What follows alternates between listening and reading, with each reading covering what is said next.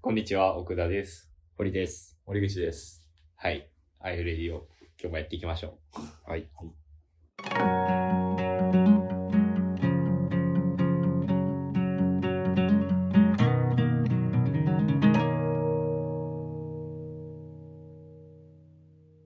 一斉にコーヒーを飲む。えーっとね、今日は、え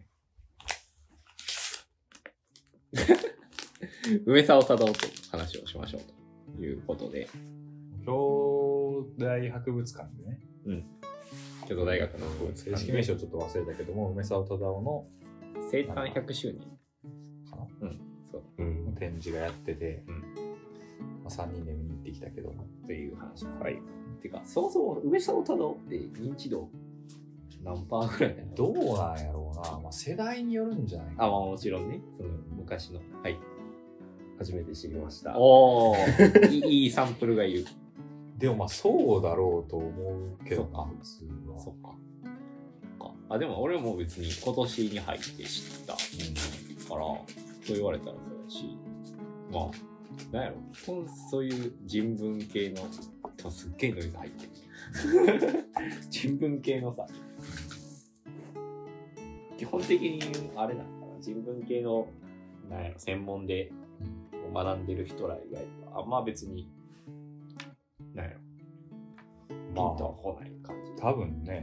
まあ、だから考古学とか文化人類学とかうん。学んでる学生以外はあんまりピンとこないと思う。か。まあ、あとはその知的生産の技術っていそう本があって、それが結まあ構、そうね。あの、あれでしょ、A6 サイズの、さ、紙に、こう、今日、何やったっけ？売売ってんねやんな、あれ確か。あ兄弟カードっていう名前で、兄弟カードっていう名前でうん。売ってんねんけど、どうどういう、じゃあちょっと説明して。えっとね、A6 じゃない？B6 のサイズのカードで、うん。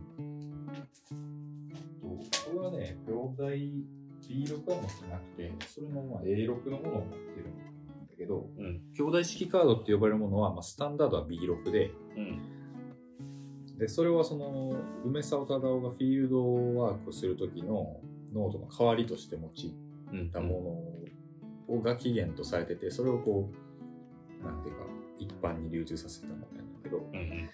うん。B6 のサイズのものに、えっと片面にはこう横に罫線が入っててうん。うん。でう裏面は真っ白っはいはいはい。ていうカードでなんかまあちょっとちょっとした厚さがあるはいはいはい。だから、外で書きやすいように。そうそうそうそう多分、罫線が入ってる文章を書けるし、裏面は自由に絵が描けるよ、みたいな。そうそうそうフィールドワークするのに最適だよそ、うみたいな感じですよね。みたいな感じでねうんうん。だから結局その梅棹忠夫がなんかこのフィールドワークしてノートを書けるけどフィールドワークしてる時のノートって一冊のノートに雑多な内容をこう書くから、うんこう順番に並んでる必要があんまりなくて。でページごとに結局ばらして情報として組み替えないと後で整理できないからじゃあ初めからばらしてた方がいいだろうっていうので。だから情報のこうなノート上の構築じゃなくてそれぞれに切片化してて、それを再構成するのにそのぐらいのフォーマットがそうそうそうそう。いいよねっていう。まあだからその再構成の過程がなんか知的生産の技術でも多分語られてる話だと思うけど、なんかそう。だから今ちょっと紹介しようと思ってウィキペディアを調べてみてさこの人マジでさ変変態やな。うん。だって博士はさ理学で博士うん。取っててさ。もと生物系なのそうそう。オタマジャクシの研究でしょ？で、なんやろ、そっからモンゴル行って、うん。人類学というか、フィールドを探索して、まあ、展示で結構出たの分かると思うけど、フィールド探索して、しかもそこからこう、西洋、文明の西洋史観っていう多分本結構有名やけど、あの、うん。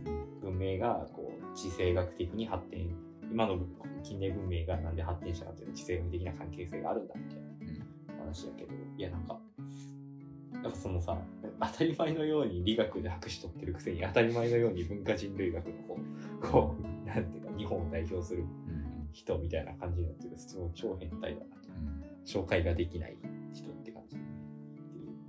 思ったけど今日もそのその展示とか見てやっぱびっくりしたのはそのフィールドノートのう、ん。なんていうか緻密さというかいやマジで人間 人間技とは思われへんわ普通に絵うまいや、みたいな。めちゃくちゃ絵うまいし、うんなんか鳥の鳴き声譜面で書き取ってるし、書き取ってたな。やばい当然その現地の言葉も聞き取ってるでできてるわけやし、うん。なんか、うん、ちょっと人間技とは思えないようんうんうんうな感じだった、しかもそれを全て手書きの時代にいや、ってたなっ。ていうのはそうやねんな。やばいねあと、今回の展示ではあんま出てなかったけど、あの、新京都学派とかさ、あの、うん万国博を考える会みたいな話ですよね。結構有名というかさ。あの、なんやろ、まあ、万国 65? ん ?60? 70年代か忘れた。えっと、いつやっけ？万博いつやっけ？大阪万博、ね、1970。70年の手前ぐらいにさ、ちょうどだから今25年のさ、万博に対して今考える会みたいなのできてるけど、うん。それのまあちょっと走りというか、前例がやってる人らがいて、でいや、なんかそれの関係で俺は結構その、なんやろみ未来学というか、未来を考えるための学術的な能力とか、スキルセットとはどんなものかみたいなことをさ、その時に議論されてて、その関係の論文をちょっと読んでる。もうちょっと忘れちゃったけど、ないよ。あの夏ぐらいに読んだから忘れちゃったけど。でも、なんやろな。端的に言うと、やっぱりこう、技術が発展する中で、こう、人類はどうすべきかみたいな議論をしてるんですよね。まだなんかうん。いやまあそのその考古学とか文化人類学とかその辺プラスなんかなんかそのそういうなんやろうなクリエイうん。ト界隈でうんうん。ちょっとそうそう名前が出てくるそうそう。小松左京との、こう、あの、SF 作家と仲良かったとか。あとは多分、万博博、万国博を考える会の多分メンバー、あの、メタボリズム、あの、建築とかで、えーっと、都市を計画するときに、こう、ちょっと入れ替えれるとか、新陳代謝できる都市とか文化みたいなものを考えてる人たちがデザインとかでいて、建築とかで、メタボリズムうん運動っていう話だけど、そのあたりにもかなり影響を与えているという。いや、すごい、すごいですよ。幅。全然こう、今の、こう、なんやろ結構さ、サイロ化してるやん。な、何かまあ、おアカデミックガイの人やから結構大体に見る結構サイロ化して、なんか、私は文化人類学者です。私は工学です。みたいな。っていうののフレームとはだいぶ違うフレームをせ成り立たせた人ではあるだろうなっていう意味での後世の影響みたいなそういう感じ。じゃあ初めて知って初めて見た感想どうでしたかっていう話かな。えっと、まず、まず幅広さを見たっていうんはあの、あの、そうやな。似昆虫収集とか採集とか、あと山登ったりしてるからね。子供の時とか結構、うん子供の時は若い時とか。やばかったな。あの、特に印象に残った、なんていうの、展示物とかってあった？えっと、シンプルに思ったのが、えっと、いろいろか本人が書いたものとか残ってたやんか。うん。あれが、あの、文字どうであれ、うんなんか見やすいような形で書かれてるのってあーめっちゃ思ったっていうかなるほどね整理されてるっていうか、はいはいはいそのメモ書きの書き方を、確かに。なんかそういうところからもなんか。まとめるのにつながるというか、確かに。あれやんな、あのさ、あの、本屋さんとかにあるさ、東大生の脳と思考術みたいなのと多分走りでさ、あれくらい確かに脳が整理された状態で映してたら、それは理解力あるよね。多分あの、ロジック的には一緒やねんけどさ、うんあの、東大生は多分勉強をしながら整理をして書いているから賢いんだみたいな。わかんないけど、そういうのの走りというか、うん。先駆者というか、地頭のこう感じを感じる。なんであんな絵うまかったよな。あれ、才能かな元の。どう？いやなんかもともとやっぱ生物の人ってめっちゃやなんかそうやややらされる天天病とかな。うんうんあれ、めっちゃつらない授業でやるとき、めっちゃ関係ないけど、なんかやったな。やったね学校の授業でこうやってさ、顕微鏡を見ながら点描を打つねんけどさ、あれってさ、なんか点描をか打つことが目的になるからさ、全然こっち見えへんみたいな。顕微鏡の方見えへんみたいな。で、なんか点描で描きなさいってひたすら言われる。いや、なんか、うさぎのスケッチとかあったの。めっちゃそれもうまかったし、あの、なんやろ。あの、初期、初期アニメーションのさ、馬の走る絵じゃないけどさ、うさぎのこう、歌って動くような、最初の動き方のやつをこう、図図解したスケッチみたいなのも、全全然うまかった。びっくりした。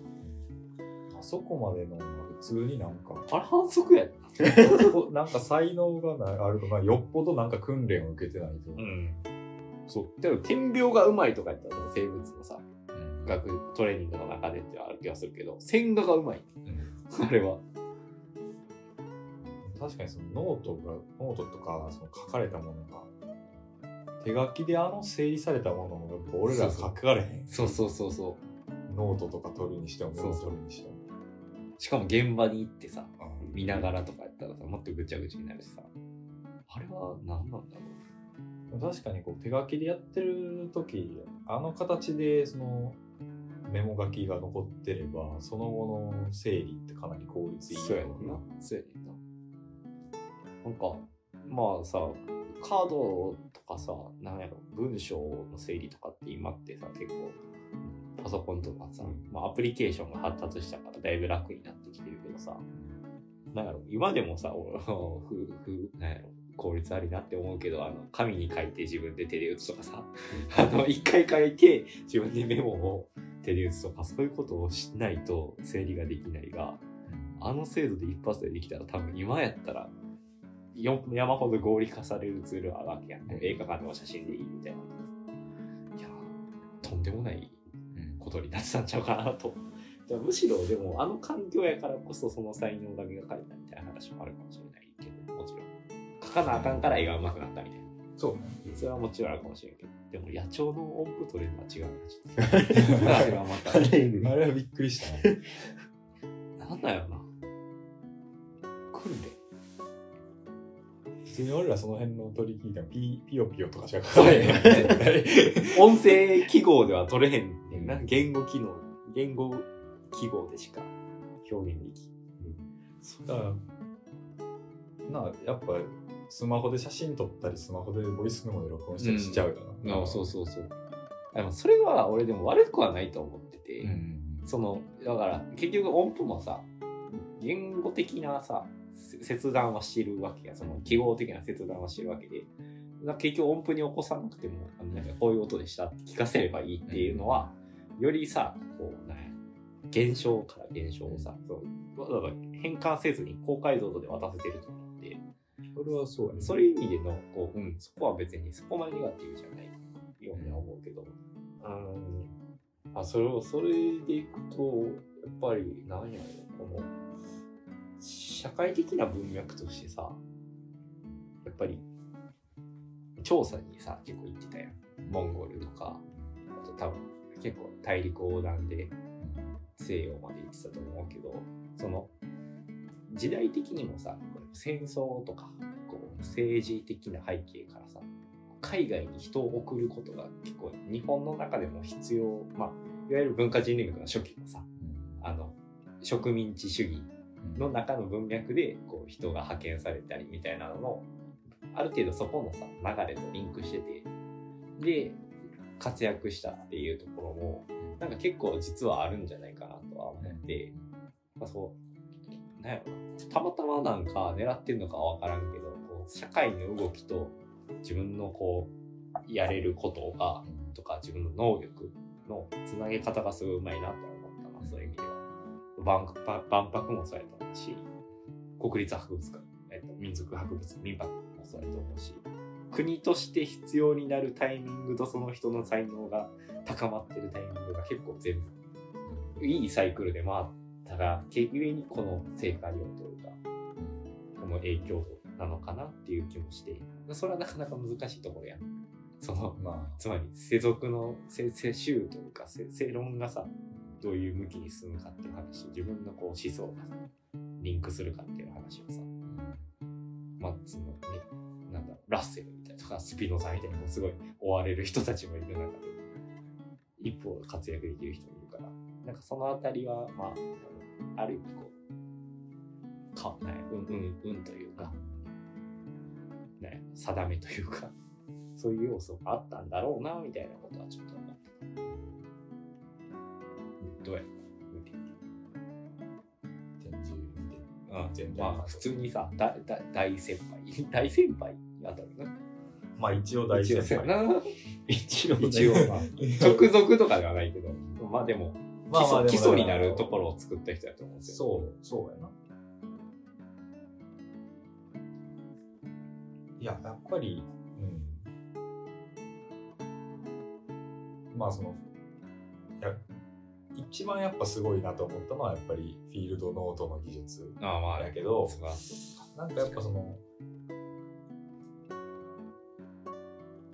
こう一連のそのフィールドノートを取うんって、うん。でそこからこう何かを整理して最終的な、まあ、論文なりなんか本なりアウトプットにつなげるまでのその一連のプロセスうん。を考えた上でフィールドノートを取ってるような感じですね。その場で撮ってるのに対してとね。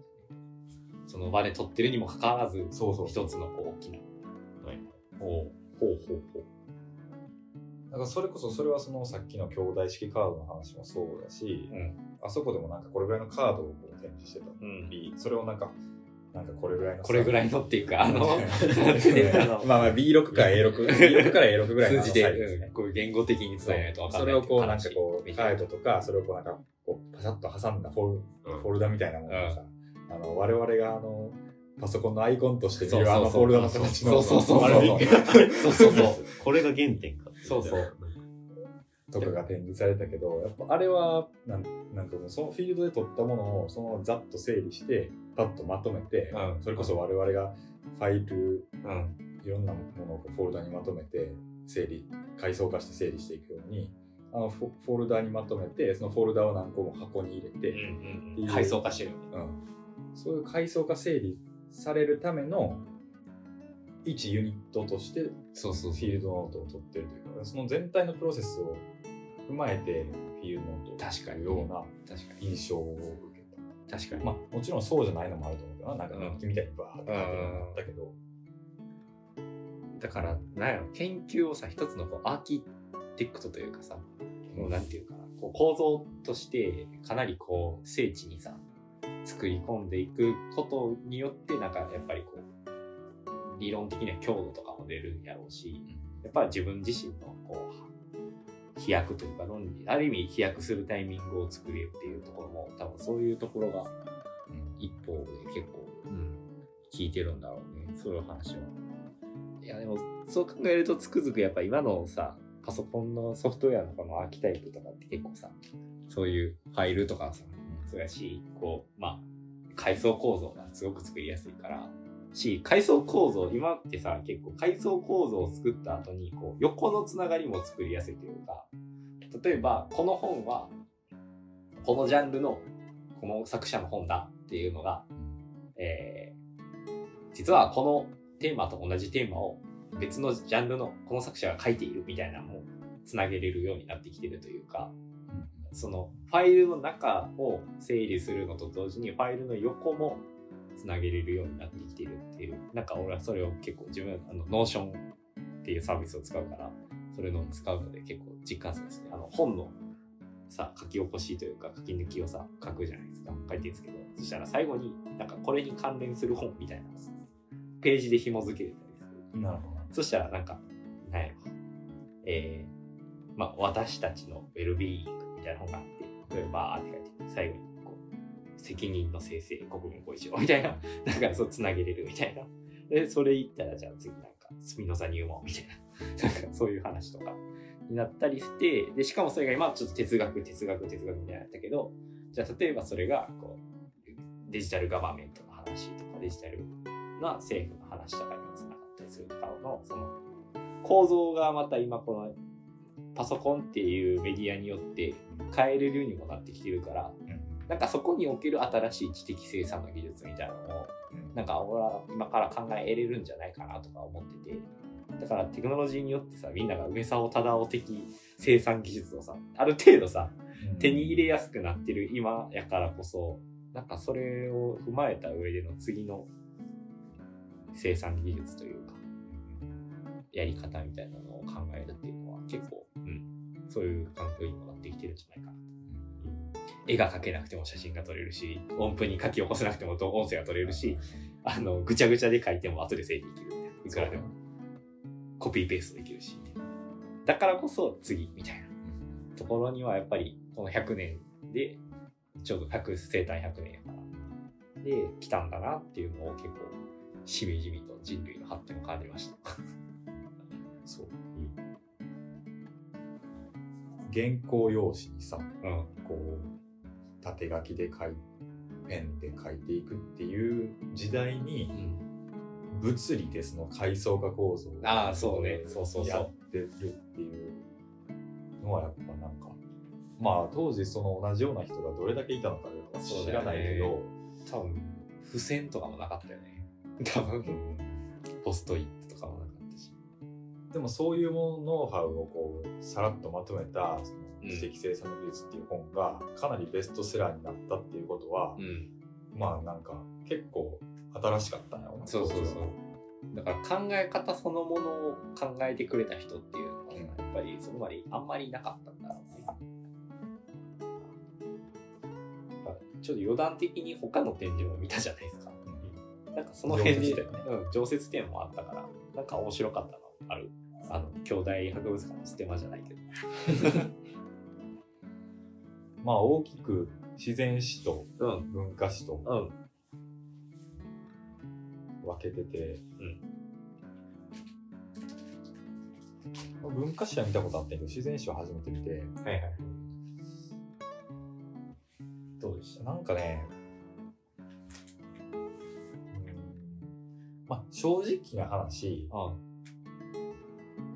長い 長い植物園。あ、のあの自然史博物館ってあるけどもいっぱい大きなクジラの骨があるのと、マンモスの骨とかも。いる。確かに。なんかあれっちの方がうん。なんかね面白かったイメージ印象があるね。あそれはいいい。子供の頃行ってたからなのかわからないんだけど、思い出補正ね。そうそうそうそう。なんかねあのなし長井の自然史博物館ほどの感動はなかった。けどななんかねそのジャンク熱帯雨林のなんか林間のうん。模模型みたい林のそうそう。林間、林間という漢字に、かなかなか漢字でピンとかやな、あの、あ、あの、習ったやつで。とかなんかそういう、うん、大規模なものは、うん、ちょっとまあまあ新しかったかなと思う。うん。なんかあんなに頑張って作ってると思ってなかった。ああの結構、結構サイズでかいモックマップというかさ、スケモモデルがあったけど、あ、結構頑張ってんねんな、みたいな。うんとは思った。博物館ってだから博物館ごとにこうメインのあれが違うやんあやでそこがなんかぼぼんやりその博物館とか行かへんからあ。いろんな種類の博物館とか行ってないから網羅的にやってんのかなってずっと思ってたけどうん実際はこうと特化したところがあるよ。そのそうやな牡蠣の展示とかあったけど牡蠣の展示めっちゃ詳しかったけど著しく成長した。から。いや他の博物か、館かい、かい。うん、他の博物館やったら違うものがもっとこうプッシュアップされてるわけやそうですね。それを楽しむところなんやなっていう気づきを得てああ、博物館の見方の気づきが。なるほどね。確かにそうそれはそう全てを網羅しようとするんじゃなくて得意なすべてを網羅するなら多分スミソニアンに行けって言われるから。そう。それではない。さなんかね、俺は結構、結構面白くて、うんまあ、なんやろ。特にまあ自然科学の展示なんて久しぶりに見たなみたいな感じはあるし、でまあ展示、まあ、美術展とかは別に行くしあの民芸展とかも民芸とかも別に嫌いじゃないから行くけど今日見ててね、まあ、文明文明？考古学とかの方ねあの自然科学じゃなくて。文化史の方。文化史の方。でいやなんか改めて縄文土器結構しかもちょっと面白い系の縄文土器というかあんまこうゴテゴテしたいわゆる埴輪的な縄文土器じゃなくて日用としての縄文土器とかがあったり、うん。まあ、日本の土器が、まあ、結構中心にあったけどあれはさこうなんやろな今見てもある程度整った形をしているというかさいや逆に言うと今のプロダクツあのがコップでも杯でも水をさ運んだり種を入れたりする役割だったものはさあのモチーフから何千年変化してないねみたいなの思ったわけ。逆に。一生ちょっと取っ手の形が違いますみたいなことを一生やってるわけ。弥生土器とそう。ほぼ一緒やね。そうそうそうそうそう。根本的なとこ一緒なんですよ。なるほど。で技術が変わって樹脂製器ができたからこういう形ができたよねみたいなのはあるんやけど。でもそれもさある程度こうアーキタイプというか原型がうん。あって椅子とかでも多分原型があるし。だからもういいなってなったらやっぱりもう なんていうかそのモチーフを同じように参照しながらやっていくのはうん。もう一緒っていうもう出し尽くしたでしょってなってきてで何が面白かったかって考えたらやっぱりその時代のさその時だけのさなんやろ縄文の時代の耳飾りとかさ明らかにこう美的感覚が今とは違うもの。でそれがさ平城京とかの時代になってきてちょっと大陸文化が入ってきてうん。あああの弥勒みたいな菩薩の絵とか 像とかになってきて菩薩じゃないかその時は。あのまあいいや、えっと、仏教史とあんま詳しくないからいいそういうやつになっていくんだが、まあ、その大陸が入ってない時のさなんかあのおどろおどろしい線とかさなんか絶対今の感性では出てこないであろうグラフィックとかがあってやっぱそういうものをモチーフにしていく方がよっぽど面白そうやし視覚表現的には。で、まあ日用品だとした時も、まあもう今のモチーフをもう一回繰り返し作ってもあんまりなんやろな。まあ美術館には残るかもしれないけど人類史にはあんま残んないだろうねみたいなことを思ったりしたっていうのがなんか冷静に思ったな。なんかイケてるビーズのネックレス買ったやん。あの石のネックレスとかエジプト朝とかの時代になった。じゃあ、あの時代のモチーフを参照にするのも面白いだろうし、縄文でも面白い。まあ、岡本太郎とかもやってたわけやけど、なんかそういうモチーフとしての面白さと、でも一方でこうテクニックとしてのもうちょっと限界みたいな、というか、その日用品としての限界みたいなのはすごい感じた。意味で、まあ、結構ない。面白、面白かった。うん。まあそうやなって感じの納得感を得たっていう感じだった。まあ、自然科学、かそういう自然科学の方のやつは面白かったです。シンプルに。はい。そんな感じでし皿の形、皿ちゃう。なんか杯とかの形変わってないのってさ、た。うん。その、言うたらいい産業革命とかからの400年とかやん。うんうんうんうんうん。けどその縄文土器とか弥生土器のさ、うん起源の長さ多分えぐいやん。えぐいここの。えぐいだから案外普通の進化のうん。勢いのまま来ちゃってる感は。そうそうそうそうそう。そうそうそうそう。だからなんか、そろそろ別に水を空地に浮かせてもいい。いや、マジな話で。その、浮いてる盆栽とかあるやん。なんか、あれぐらいのスブレイクスルーが必要だろうと。うんてか、そこからは多分またものものを作るとか、生産、日用品を生産するデザインが面白くなると思うんですけど、なんか今ってもう一緒やなと。こう、対極的に見たときに。物理的な演算が変わってないから、物理演算の仕方が変わらないと、物理演算の仕方？うん、その物理的な制約が変わらないと、多分、まあ、それでいくと俺は最近、プロダクトデザイナーはもう宇宙に行くしかないと思ってて、あの、無重力で最適なそのデザインをひたすら繰り返していくってことはすごい今有益になってきてるけど、でも今地球ってもう別に最適やったみたいな。ある程度ものが最適とされて、どっちかというと今ってもうヒューマンスケールその生活者にも委ねた方が、クリエイティビティを高めた方がいいっすよねっていう話になってるから、もう宇宙に行くしかないっていうのは、その辺の話もあるかも。もうだって進化のさ、系がもう行き尽くしてて、なんか、足してんねんな、多分。なだらかになってる成長属性が。っていう感じはあるね。はい。そんなところで、じゃあ今日は終わりましょう。はい、ありがとうござい。ありがとうございましたありがとうございました